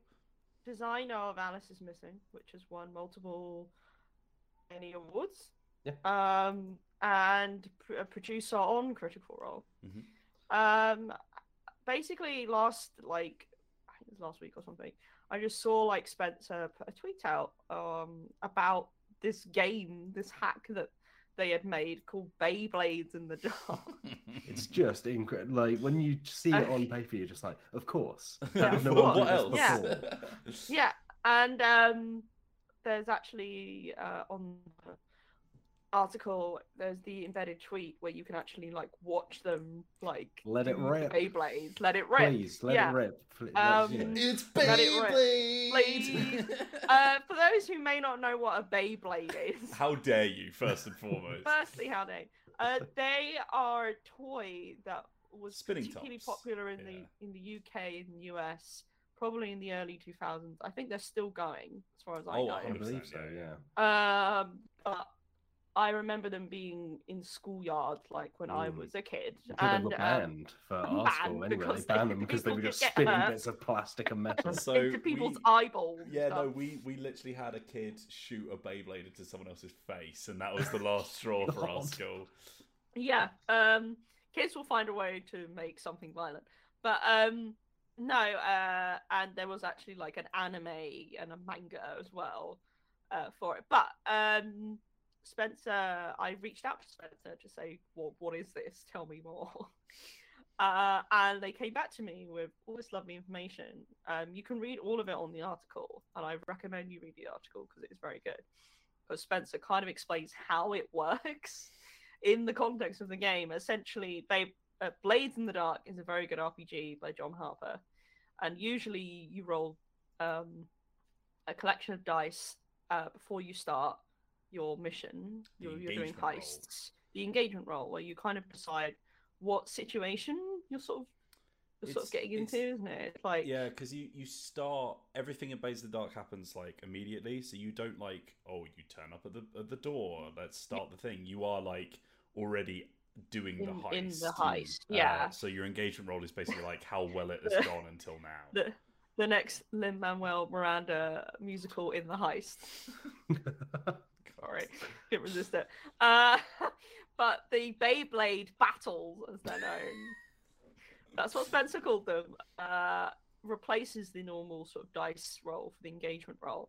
And it was really clever. Like, they replaced essentially, they, they kind of had a dice represent, like, this is this dice roll area, this is this dice roll, like, range. And then whichever one was like, oh, okay, that's the situation. But, um, yeah, they also I didn't include this in the article because it kind of felt felt like it didn't quite fit, but um, they did tell me that apparently uh, this is actually one of the players. Um, they told me they were apparently just at a party, and someone turned up Oh, with like a briefcase. that Oh, is And- one hundred percent what I aspire to. Yeah, yeah, that is that is what you want to Just be. the confidence to rock up to a party, briefcase full of baby, Yeah, like yeah, attache they case. They turned up with a briefcase, and at first everyone was Imagining like, Agent 47. With a case you'd assume has a sniper rifle in it, but is actually. Yeah, no, at first everyone was like, oh, what's in there? I wonder what it could be, wink. Mm. Uh, and then they, op- the person who brought it opened it up, but it was full of Mm. Beyblades. Yes. And then they just started playing Beyblades, and everyone was like, this is the best. That's no and then. I think someone, the, the same person who told me that information, was like, oh, they just made, they just suddenly, while they were deciding what uh, RPG they wanted to play next, one of them just said Beyblades in the dark. and then they were like, Um, this is. And Incredible. Spencer was like, I couldn't stop thinking about it. I have to do it. How could right, you? yeah. Oh I I imagine them also just the Beyblades like nestled into ve- like velvet line. Yeah, Yeah, no, it was they've like velvet, sunk into looked- each like I special. think- like a Warhammer army. Yeah, exactly. Yeah. I think Spencer actually sent me like an image of the briefcase. and uh, I can share it with you guys if you want. But um, it's it's felt. It looks like there's like proper foam lining in we there. That is with can maybe use it as that. the once when we put this up uh, live offers. Let's use it as the uh, the artwork. Mm. Uh, Yeah, it's very good. Uh, but yeah, you should really read that article to get the full kind of story. It's very, it's just a ro- lovely, fun little news. Mm. This is not an official thing. It's literally something that Spencer Yeah. did as fun, and you can do it yourself by like following the rules listed in the article. And you can. Uh, the fun thing is they played the battles on like a full map of Doskvol, which is the city that the, the RPG takes place in. You can download for free a map that will serve as like that kind of A you print it out and then you can Hmm. play you just need Beyblades. I don't know where you get those from. You but can get 'em them on- Toys You- R yeah, Us you can You exist find Amazon them. You can get them from Yeah. places. Yeah, The, you can uh, buy the, the fact that you said you can do this at home made me think of the alternative, whereas like these are licensed Beyblade professionals. Do not try Yeah. this at home. Please don't try this at home. you will you will fire a Beyblade into someone's eye. And get it banned from Uh, your high school. yeah, I will also say, funny enough, that one of the person who played this hack was Aabria, Ah, uh, from who who who was a dungeon master for Critical Role spin-off Quiddy series on and is Twitter. yeah yeah uh Quiddy who is now doing Adventure Zone spin-off Yeah. as well. So uh, there you go. It, all roads lead back to a All Bria. roads lead to Hmm. Beyblade. Beyblade was up. Yeah. Um, Alright. So there you go. Read the Nice. article. It's fun. Yeah, speaking of reading articles, I'm going to give a few quick shout outs for other things you should go and read over on dicebreaker.com. Uh, we had a preview of Yaziba's Bed and Breakfast, which is the new game from the folks Looks behind great, Wander yeah. Home. Uh, Austin Taylor wrote up a very interesting uh, preview that kind of compared it to things like Spirited Away. So, yeah, It's Spirit like Away. got some legacy game stuff in there where you unlock things with stickers. There's a bit of Moomins. It, it sounds really wonderful. Moomins. Yeah, a bit of Moomins, bit Moomins. of Foster's Home for Imaginary Oh Kids. goodness. Yeah. Oh my really- Imaginary goodness! I can't believe you just Sorry? riff. You can't believe you just referenced that. It is. It is. It's Will's friends, right. Matt. It is. It's uh, it's actually over Foster's Home eight for thousand. Imaginary Friends. Uh, Oh yes, my but you should go and read that. Uh, me and you wrote a piece on Critical Role and how I you did. feel about it at the, at the eve of the, the third campaign. Uh, Chase, our wonderful news reporter, of course, uh, spoke with United Paizo Workers, which is the, the first union Mm. or one of the first unions in the tabletop RPG industry um, in the wake of the allegations over at Paizo, the Pathfinder and Starfinder RPG publisher. Um, we also have Kaylin Ellis, who wrote about alignment in D&D and why you should maybe consider using them, even though they might have some flaws and a lot of Yeah. people don't really use them nowadays. They can have some interesting like world building elements uh, and can be useful if your players agree to them. So go Yeah. and check all that out over on dicebreaker.com. Do we? also, hey, do you like watching us? Do you like pretending to talk with us from behind your screen? Maybe you'd like to join us actually, you know, on one of these podcasts. Well, good news, because we're actually hiring. We're looking for someone to come and join Liv and Wills over on the video team. I It's didn't know where you were going with this. I thought we were going to do live Yeah. audience like contributions or Well, yeah, something. participation. Not yet, uh, but we're looking for a junior video producer uh, to come and join the video team and the whole team as well, because we all do all the video stuff for points. Yeah. Uh, so yeah, we're looking for someone. The the main thing to highlight with this is that you don't need to have loads of video producer experience. We're looking for someone to come in who's just really passionate, kind of has a lot to say, has a lot of kind of potential to grow and learn on the job. It's not something where you need to have been producing TV shows for the last 10 years, anything like that. You should Mm. come yeah, just if you you if you got a lot to say about board games and TCGs and RPGs and hey, you think it might be fun to work with us, come and come Yeah. and apply because Yeah. we'd love to hear from you. Also highlight that it is lo- a local position. Yes, where yeah. Um, so if you're in the US, unless you're willing to move it out to the UK, sunny Brighton. Mm. Brighton, then uh, yeah, Yeah. We'll, yeah. we'll also say we're aware that um, that makes it difficult for some folks to apply, but unfortunately, given that we make videos in the studio about board Yeah. games, it, it's one Yeah. of those jobs that is unfortunately kind of limited based on how much you can be in the office. So we're looking for Yeah. someone who can who can relocate or already lives nearby enough to commute. Um, but as we said before, uh, we want to hear from marginalized voices. We want Mhm. uh, people who have, Definitely, who have yeah. not had a, a job in this industry before to give it a go. Uh, Liv had literally never made a video before. Before she joined us, we will teach you how to make video. The most important thing is you love board games, you love talking about them, and you like being on camera. That's pretty much it. Um, yeah, and also you can railroad this podcast completely off the track, and that you can tease Matt Jarvis about liking anime. yeah. Yeah, if you like anime, That's you know, more, more of get, a benefit than a requirement. but yeah, seriously, like if if you're thinking, oh, I'd love to do that, but I'm not sure if it's quite right for me. I really like board games, but Please like, just apply. get in touch. Please honestly, apply.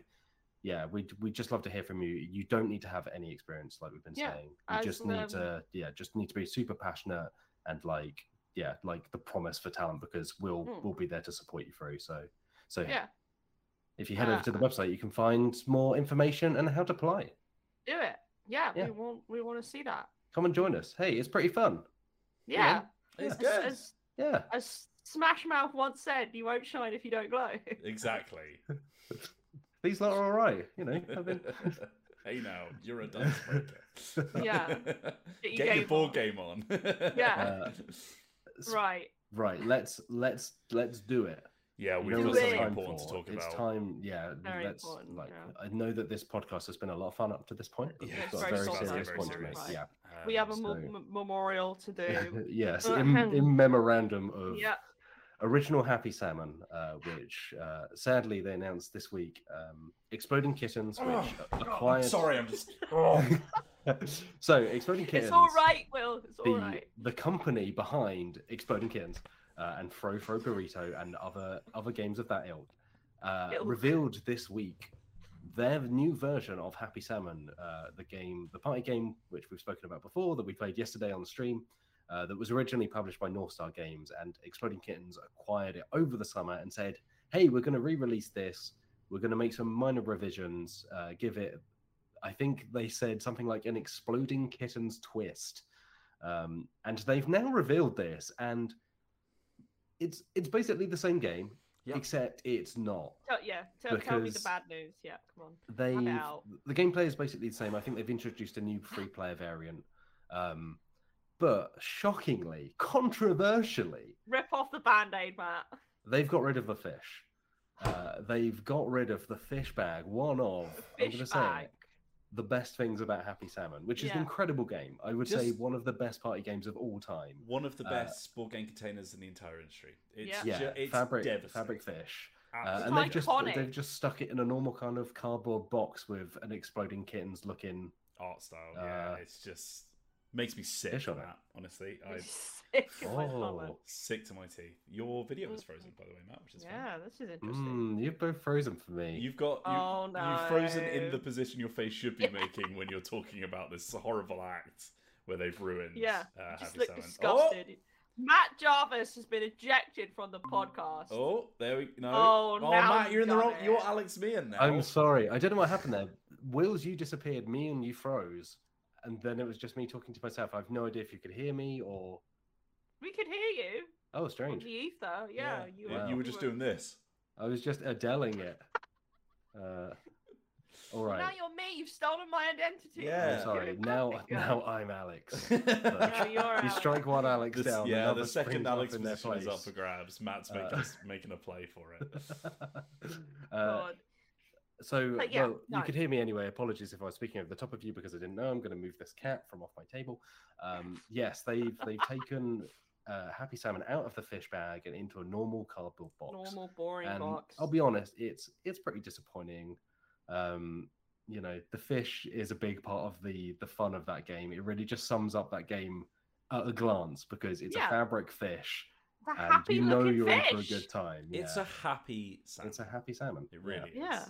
Yeah. Now it you'll be like a happy indifferent salmon. Place. You'll be a happy salmon too when you play it. That's Mm. that's what it's telling you. The But now when I look at when I look at that box, Yeah. I'm like, I don't feel happy at all. No, I And I just don't feel feel like a salmon Just neither. upset, to be honest. the well-known phrase "as happy as a salmon" Yeah. uh, Yeah. no longer applies. So for this week's segment, we decided let's talk about other versions of games that you know were claimed to maybe improve them, Mm. um, but actually just weren't as good as the original, weren't I'm as good as the I'm going to original. name this segment for you, Matt, 'cause- which is a thing we haven't done for a while. Uh, Let's do it. Ruined by the reprint. Mm, That's, that's good. good. I like yeah, that. I like that. Thanks very much. Mm. Available now for Uh, branding uh, as a consultant. So yeah, if you've uh, folks in the chat, if you've got your own Yeah, tell us. suggestions, we'd love to hear them. But for now, let's. Uh, has anyone got one that immediately comes to mind as a game that just so it doesn't need to be a complete travesty, but you know maybe it just just lost some of that magic. I'm delighted to announce that uh, with Mm. Lodi's sad departure, we no longer have to talk about Camel Up, so we can just immediately Yeah. just throw that one out the window. Exception Yeah, to the no. rule anyway, because the second edition's better. Anyway, Yep. Thank you. Oh. Oh, Matt- what's that? Matt, no one was- to complain. Matt, I was so close to getting rid of it, but you're absolutely wrong. Um, no, but whatever. Anyway, uh, Camel Up's pretty pretty uh, uh, tenuous. Anyway, what what I want to talk about is um, something that has actually been rectified, which I talked about earlier. Um, there was a time where Summoner Wars was killed, Mm. and they tried to replace it with a spiritual successor called Clans, um, Crystal Clans, which Mm. was just nowhere near as good. It's yeah, it's not a terrible game. It's I not I liked it, but good, it's yeah. I don't I think. admittedly I played it before I played Summoner Wars, and Mm. having now played Summoner Wars, it's like yeah, it's not it's not Summoner Wars. The sad thing was, it was like it had like the bones of Summoner Wars. Like it had like the sort of the cards that you put on a grid. It had uh, the fun factions. The artwork was was lovely. I will say, like the the artwork on the factions was amazing in in Crystal Clans. Um, especially the B Knights uh, were very Oh. good. Um, but uh, Crystal Clans was was literally it was like it was like uh, playing the corpse of my favorite game. Devastating. It was very there. upsetting. And yeah, I, I that was that was the thing that jumped in my head, which is why I thought it would be a good segment. It's just I feel like there are some games that they get re-released, and I think the spirit of the original just gets completely taken out of them. Mm. Which which is my that is oh Toto, get your tail out of the camera for God's sake, boy. Um, that's that's my biggest complaint about the box art on Camel Up is the fact that I don't think it has the same like fun kid game spirit that it had, uh, and I think that's what's happened with with um, with our beloved Mm. beloved Happy Salmon as well. happy salmon. I can't I can't hang that box off a lanyard, can I? Take it Yeah. out of packs and then have an impromptu game with our fan meet up, can I? Can't do that. Wills, you'd look ridiculous. I would- I would look ridiculous, just like the game People would ridiculous. and laugh at you. They'd throw Instead of- rotten fruit at me. Yeah, instead of being like, "Oh yay, here comes Happy Salmon," they'd be like, "Who's this idiot?" David, Hmm. David Gillam has um, said Sheriff of Nottingham. I haven't seen the Yeah, new edition. of. Um, I've heard this, the art style, yeah. Yeah, I've I've seen the new edition, uh, and no, I agree. I don't like it as much as the original. Oh. Yeah, oh. it's weird. oh no. They've gone for an extremely cartoony style. it's kind of the same. Um, like it's got the same face as the original I- Sheriff of yeah. Nottingham Sheriff, but just really like, oh, really uncanny like, valley he- almost. Yeah, yeah. He's like, "Oh, I'm going to check your apples." Uh, yeah, no, the original Sheriff of Nottingham artwork, I'm like, that's pretty good. It's great. Uh, yeah, it's really good. Yeah, yeah. This one I'm not so not so keen on either. Um, I will say, when reprints don't stray too far from the original, uh, uh, and they give the game a new lease of life, then I'm like, okay, I'm Hmm. on board with this because it is such like a crying shame when uh, a game just does not get picked up again for print. Yeah. It just goes out of print, and you never I'd see rather, it again. rather it be like- ugly than dead. Absolutely. yeah, I'd Mm. rather it be ugly than dead. Like, although what's happened to Happy Salmon is is almost worse than death. Well, but, I mean, um, that,'s you know they've they've dressed up a, a corpse. That's what they've done. Isn't Yeah. It? It's like um, it's like Danny DeVito in in that Always Sunny episode where he gets his makeup done by a mortician. um, yeah, no. Um, my pick for this is um, so there is a game Mhm. that I like quite a bit. Yeah. Called Shadow Hunters. ah, Yeah, I saw this coming. anime spiral. Yeah. Uh, so Shadow Hunters is a game that was created by a Japanese designer uh, and released by Z-Man, I believe. And this is a game that is very weird, um, almost bad but good, in the sense that It's like um, a B movie yeah, it's like a B movie in the sense that B movie. or the B movie, yeah. Uh, in the sense that it it that it's kind of a bit broken, like Betrayal, in the sense that the mechanics themselves aren't foolproof. Uh, but it, there's a lot of random elements, uh, and sometimes you will just die for no fault of your own. and that, but that's just how it rolls, baby. That's how the cookie crumbles in Shadowhunters. Uh, but it's all part of the experience, and this is the game that I fell in love with and then shared with my friends, and they fell in love with it. Initially, their reaction to it was, "This is stupid." and then the more- The more they played it, the more they came round to I never like, got past that stage. "This is stupidly good." Uh, and but the theme of Shadowhunters, and one of the reasons why I was initially kind of drawn to it, was um, it it's like an anime. I know as much as I say complain about Matt Jarvis talking about anime, but um, it has a very sort of distinctive look to it, where it's like, uh, here are the good guys, they're the hunters. Here are the bad guys, they're the shadows, and then you've got neutral characters in between. And like the some of those character designs, some of the character designs are bit icky. Uh, other ones are like really kind of stupid and weird and great. Um, the thing is, that so Ian, there's like you, you say, Hello, yes. you know, as you you derided Matt for his anime opinions, but I think Yeah. it's common knowledge that you do love hot anime boys. I do love hot anime boys. I will, and hot anime girls as long as they're Including if they're half snail. yeah, if they're half snail. Yeah, Don't bring that. that up. We don't have time to reference go that into the normally snail Lord, visual yeah, novel.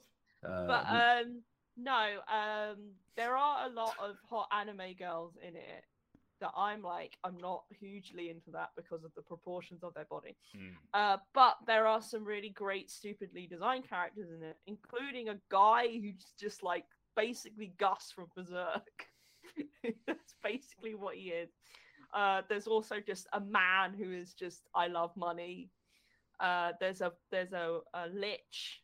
That essentially there are characters that look like they come from a completely different world that have been put in with these other characters, and they're like, this works. This is great. Um, and I just think it's all part of the charm of it. Uh, if people want to know what it is, it's a social deduction game, sort of. But then there are elements of you roll these dice and you go to this area, sort of, and then you kind of do this thing. And there's an obtuse thing that you can you pick up a card and it just says you are injured, and you're like, okay. okay. Um, Uh, but yeah, there's this game, and it apparently I did not know this. It went out of print for like a while, or at least it wasn't easily available. I was lucky enough to pick this up several years ago from a board game cafe where I played it, and I was like, "Well, they've got a copy, I'll buy it." Apparently, they are now quite rare. hmm.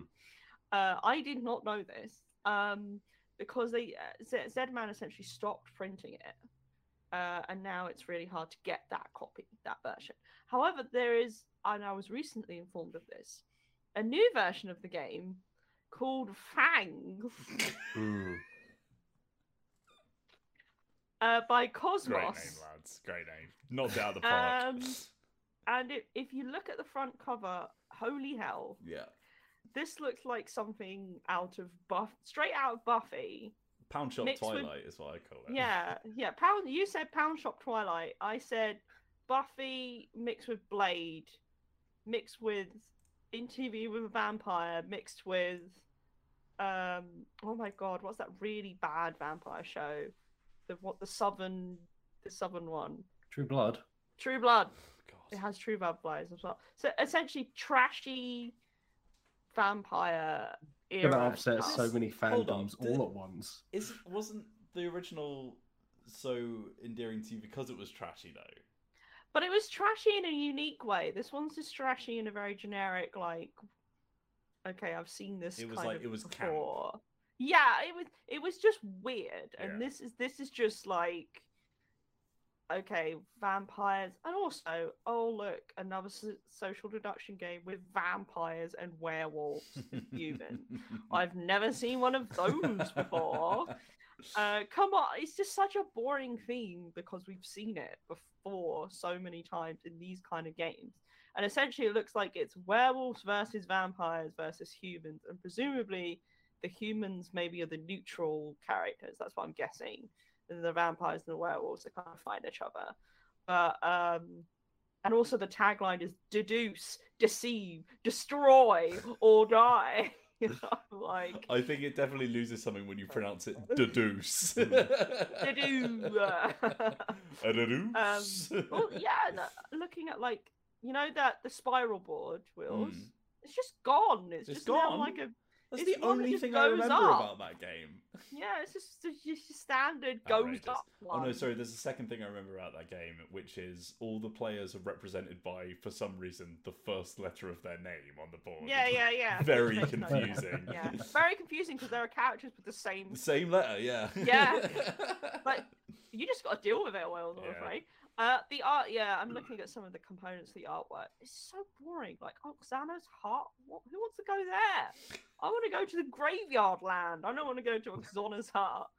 Um, and the artwork just looks really boring and rubbish. So, What about you, um, Matt? Uh, I was trying to think of things and I was struggling. I know that I don't have loads of experience with it, but they re-released Ghost Stories as Last Bastion, and Oh, they basically yeah. just made it a generic kind of fantasy theme. Um, yeah, that was another Japanese style sort of game, wasn't it? Ghost Story? Uh, I believe it may be Chinese. It was, like, it was kind um, of like mythology. a yeah. Um, it, yeah, it was. but you were defending a paranormal, but it was graveyard or village from basically, yeah. ghosts rather than just defending a like a ca- I think a castle or something. Mm. But yeah, they just made it kind of like bandly fantasy esque. Um, one that's more personal to me is uh, I did a video on this earlier in the year, but the the re-release of Ticket to Ride Europe that they put out for its 10th anniversary, where they supersized the board and put all the trains in little tins and painted the trains. It was just a real, real How much- disappointment. It was how over, I did think it's a hundred pounds. I think. Yeah. God. Um, so I think it's a hundred dollars as well. Hundred pounds on Ticket to For Ride. yeah, for a copy of a And this. fine I- game, but not I one I would like- spend yeah. hundred quid on. And the worst thing about it was that for a premium edition, as they build it, it was just very hit and miss. So some of the paint on the trains wasn't properly aligned. Um, the the map was just bigger, but didn't really add anything. There were some of the cards they changed the backs of the cards to just. I think some of them just had the logo of the game, whereas before it was this illustration of trains and kind of like a station clock, and it just came together. And they changed the rainbow cards, which are kind of like wild cards that you can use for any color. They just changed them to be predominantly kind of grey with a little bit of rainbow, rather than being a like a spectrum across the entire card. So it also then just made them harder to see from a distance across the table bit when you're to be about to honest. pick them up. Let's let's But- let's say it now. It just yeah, it was just um it was a real disappointment, particularly because it was billed as this kind of celebration of the game. Mm. It just felt especially yeah. they did the same thing with letdown. Pandemic, didn't they? Like the tenth. yeah and the i think the uh the anniversary of pandemic which was also about 100 pounds i believe the board at least in the original print run, was misprinted. So they missed one of the connections between cities.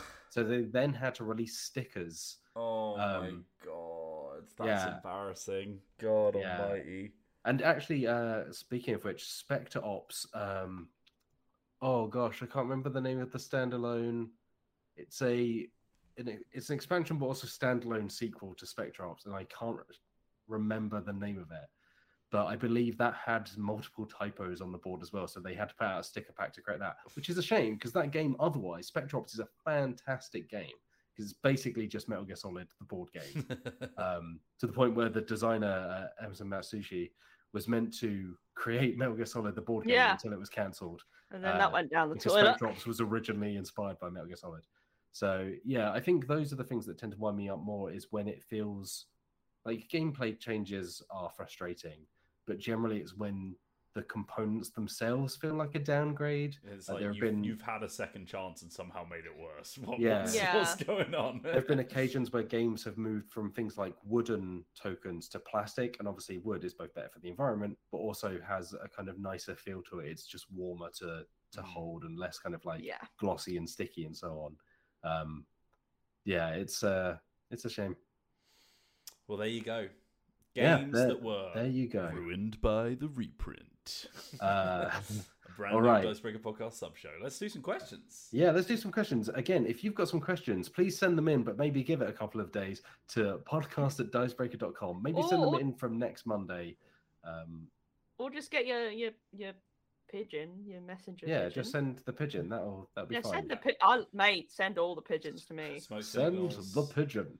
Um, Love we, pigeon. Yeah, we do it all. All kinds Yeah. of message inputs. You can send us a uh, an AOL.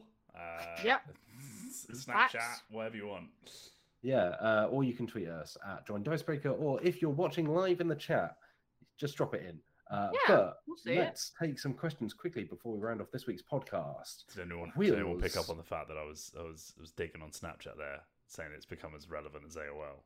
Little, little jab. You nailed it. Nailed it. Snapchat will Oh, be yeah. quaking in its boots Yeah, suck What on that on. Snapchat. for 30 seconds and no longer. Um, Baron Breakfast? yes. Yeah, we have a question here from Baron Breakfast who says, What upcoming board slash card games are you most excited for? I'm going to open this one with something that is actually not very new, uh, but it's new for me. And I, I saw it in the office and everyone saw how excited I was to play it. And I, I'm so pumped to get back in there and play it. Is it Kingdom Pumped. Hearts? It's not. It's not the Kingdom Hearts board game. You'll be fascinated to learn that. Um, it is instead. Oh God, what's the name of it? Oh, you're excited for it, but look No, at I know, I now, forgot can't the even name. remember it. Duel Oh, I do this with all. I, Mutant, I'm so bad Mutant Land. Oh, you like upcoming board games, do you? Name three of their albums. oh crud! Oh Mutant God! Land. Describe It's something it. like that. Oh, Necromolds. Necromolds, thank you. There we go. Necromolds. Uh, Necromolds is a game that came out a while ago. I think it was kickstarted. Um, but we we got a message from the designer who was like, "Oh, hey, do you want to do anything with this?" And I was like, "Oh, I've always wanted to do something with this. I've just never been able to get through to you." Uh, it is a like miniatures war game, but the miniatures are made on the fly out of Play-Doh. Um, so you get these little like books. You shove some Play-Doh in them, you slap them closed, and it makes a miniature. You Yeah. play a war game with them, and then when you kill someone else's unit, you get to squish it into the table with a ring, and it becomes a token. It's so so cool. I can't wait to play it. That's that is my thing that I'm most hyped for at the moment. Squish it. Squish it, Squish it real good. it. ooey gooey. Uh, Alex Meehan, what are you looking forward to?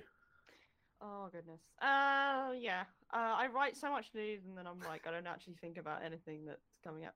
Um, okay, so I'm looking forward to. We've actually got a copy in the office out uh this week. I think is the new Camel Up spin-off. Mmm. Camel Up off season, uh, which has been sat in the office, and I've been looking at it and Yeah. going, I see you over there, Shaking Oh, that ass.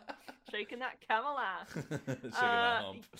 yeah, shaking that up. Um, yeah, no, I'm I I want to play Camel Up off season so much because I love Camel Up, Yeah. and it's just Um, more. It's it's a different game from Camel Up. Like it's it's very much different. It's like a auction game mixed with some inventory stuff. It's interesting. Um, I, I'm looking forward to that. Uh, I'm looking for. I'm actually looking forward to this as much as I was having a few jokes, a few laughs.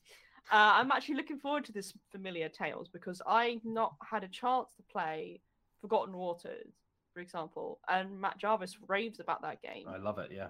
uh, a lot, and I'm like, I want in, um, because to be honest, I I don't have a problem with companion app games because I think they're actually really good.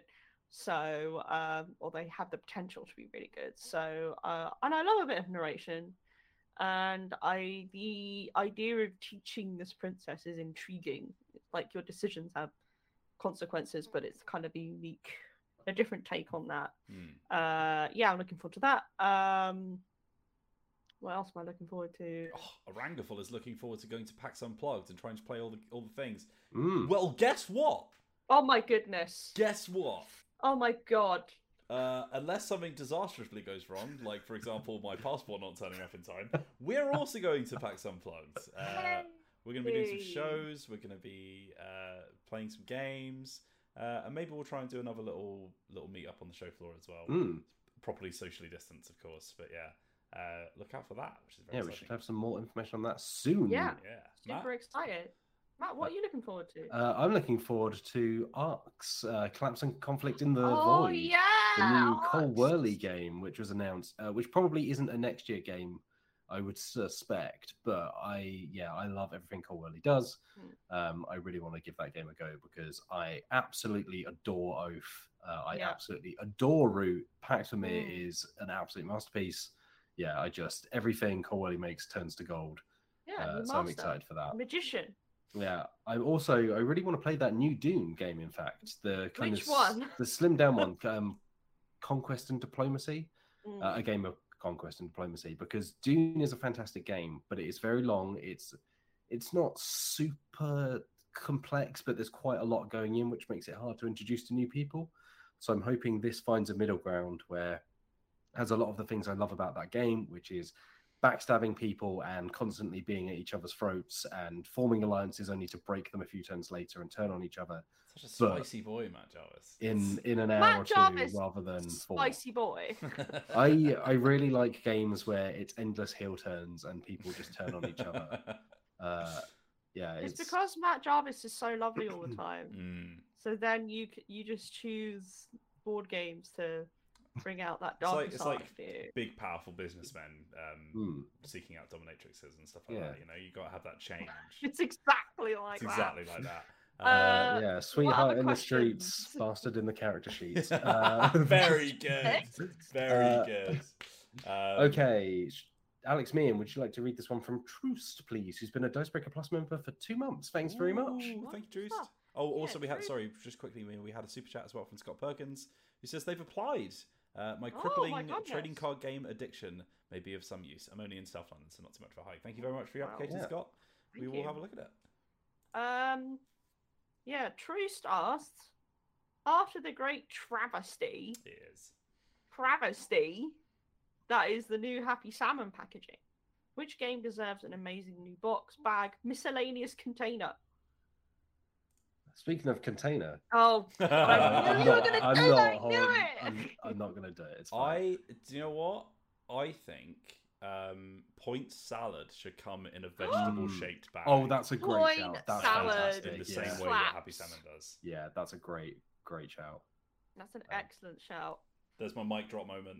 Mic done. drop. Yeah. I will. No, it doesn't get better than this. Yeah, I'll go down a different route and say my wife and I own all the expansions for Mansions of Madness Second Edition, and that original box is not big enough to store all of them. So we have to now we have that box which is basically just miniatures, and then we have one of the expansion boxes. I think the most recent one from a couple of years ago because they're not making any more now, and that is kind of all the rule books and map tiles and so on.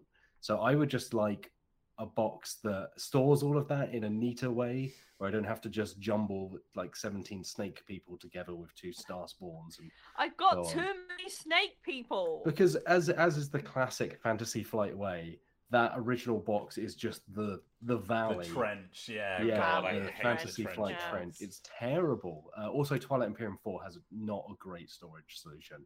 Uh, and there's a lot of stuff in that game, so I wish that they had done a better job with the inlay. Yeah, yeah, I agree. Every Fantasy Flight box rejigged. Please stop Awful, doing yeah. the trench.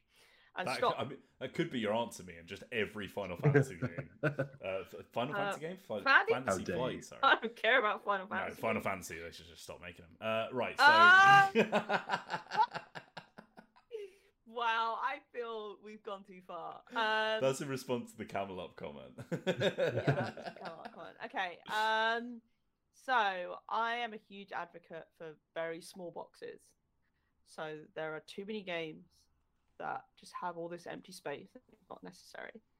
Please make your boxes smaller. I know you want to take up shelf space. I know you want to stand out to people, but smaller games I feel like are actually getting really in these days because guess what? People don't want to pay like 20 quid for a game when they could pay 10 pounds just put it in a smaller box and you save money and guess what hey you're also saving the environment because you're Or- using fewer materials yes hello in a comically shaped bag. or in a comically shaped bag David Thank you, Gillum Wheeler. says cockroach poker should be kept in a large cockroach bag. oh my god yes oh, my wife. Oh my God, can you imagine uh, that? so Can you imagine a little has a fluffy fear of moth cockroaches. eating moth?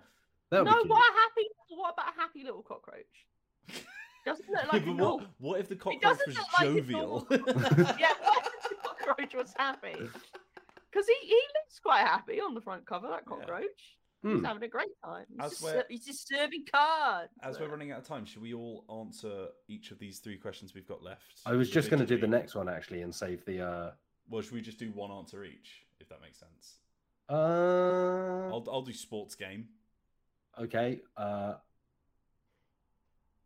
Do you want to do cookbook, Meehan? Yeah, whatever. I All eat. right. Quick fire questions. I eat. All right. Meehan, you're up. Yeah, Huxley Angel asks, apart from D and D, what game would you base a cookbook around? It's a good question. Uh, not point salad, because I don't actually like salads that much. Yeah, me neither. They suck. Uh, they're well, unless they've got couscous in. I love couscous. Love me a bit of couscous. Fruit couscous. salad. Fruit salad out of a tin was a treat as a kid. Ooh. Yeah. yeah, what? Have a bang on that. Where did you grow Mysteri- up? there's mysterious pale like fruit substance Oh, that you're was in it. It's like, gross. is this a grape? No. No, because we all know the best pudding ever made is chocolate sponge with chocolate custard. Thank you very it's much. not sticky Uh, that's a toffee weird pudding, way is of it? pronouncing Anyway. banoffee pie. Banoffee pie is fantastic. I'll I'll It rep, is I'll great. rep you on that Um, one, Matt. Cockroach poker. no, no, I'm being serious now. Okay, what game should food be based on? Oh God, I'm terrible at this. The thing is, right, a lot of board games are just not really suitable because there's just not a huge amount of lore involved in like a lot of board games. You're like, oh, how do you make a dish from this? Um, role playing games. Hmm. Uh...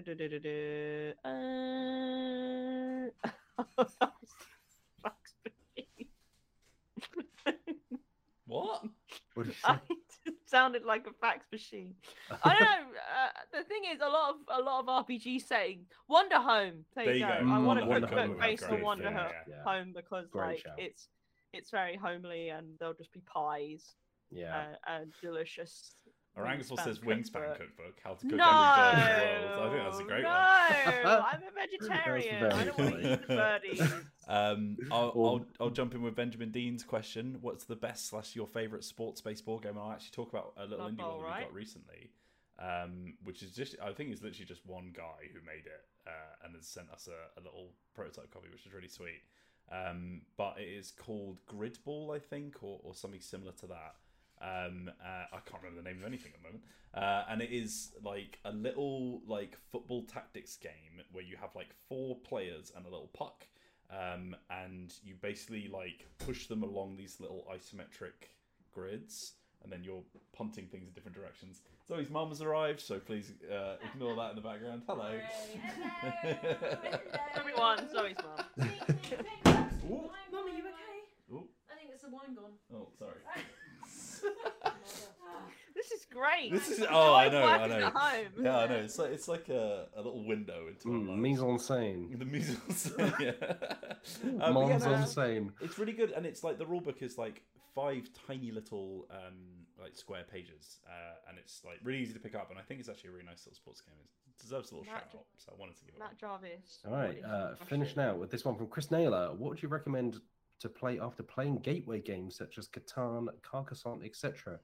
Uh, don't want anything that's too rules heavy. I would say after Gateway games, if you played Catan and Carcassonne, I would actually say King Dom- uh, Queendomino is a good step up. Yeah. Uh, I absolutely love Queendomino. I think it needs more love. Uh, it doesn't quite get as much attention as Kingdomino, but I think Kingdomino is a little more kind of straightforward and simple. But I think Queendomino is an all timer. I th- Uh, yeah, so, I think yeah. also like maybe pick a genre that you're interested in uh, and start exploring. Like I think deck builders are a good place to go when you've Mm. started because you get you start to learn about synergy and like how Yeah. to how to chain events and all that kind of stuff. In fact, Yeah. there is a wonderful article Oh, There is. Dicebreaker.com that's like specifically deck building games. Where do you start and where do you go well, from? From Wait, yeah, and we have another article uh, by Rick Conley about games that are like Catan if you like particular parts of Catan. So if you just like the resource trading or you just like the dice rolling, Mhm. or uh, like Will says, I think like finding parts of games that you've played. There are so many games now that you Yeah. can almost just pick two or three different mechanics or themes that you like. There'll be a game that involves yeah, them find the somewhere. thing that resonates with you chase that yeah. There'll be a Um, deck builder with resource management. There'll be a worker placement game with like engine building. It's it's all on the table. And I will, Uh, I will literally. complete the trio by saying on the Dicebreaker YouTube channel, you can find a video in which, uh, with Christmas coming up as well, uh, games that you wish you didn't have to play at Christmas and things to replace them with. Uh, Mm. What to play Yeah. instead of Monopoly and Trivial Yes. Suit and all that kind of stuff. Sarah and I spent our first Christmas together uh, when we moved into our home uh, for the first time. We just played Queendomino all day. Then we watched the Captain Underpants film. Then we fell asleep. Yeah, It was a great Christmas. perfect. Uh, but that concludes our Dicebreaker podcast for this week because I need to go and be a host. Yes. Uh, Yes. Thank you very much, uh, Alex Meehan, for being here. uh, yeah, I love it. Thank you, Wills. yeah, I love it. I love it. Thank you, everyone in the chat. We'll be back next Friday from 2 p.m. GMT live. Uh, between then, you can catch us on dicebreaker.com, youtube.com slash dicebreaker, and of course on Twitter at join dicebreaker. Come and find us, send in your questions, let us know what you've been playing. We love to hear from you. And hey, if you want to come and work with us, Yeah. go and apply for that junior video producer role because we'd love to hear from you More info as well. on the website. Yes, but until we meet again, have a lovely weekend. Take care of yourselves. Thank you for watching and have a lovely day. Bye. Goodbye. Bye.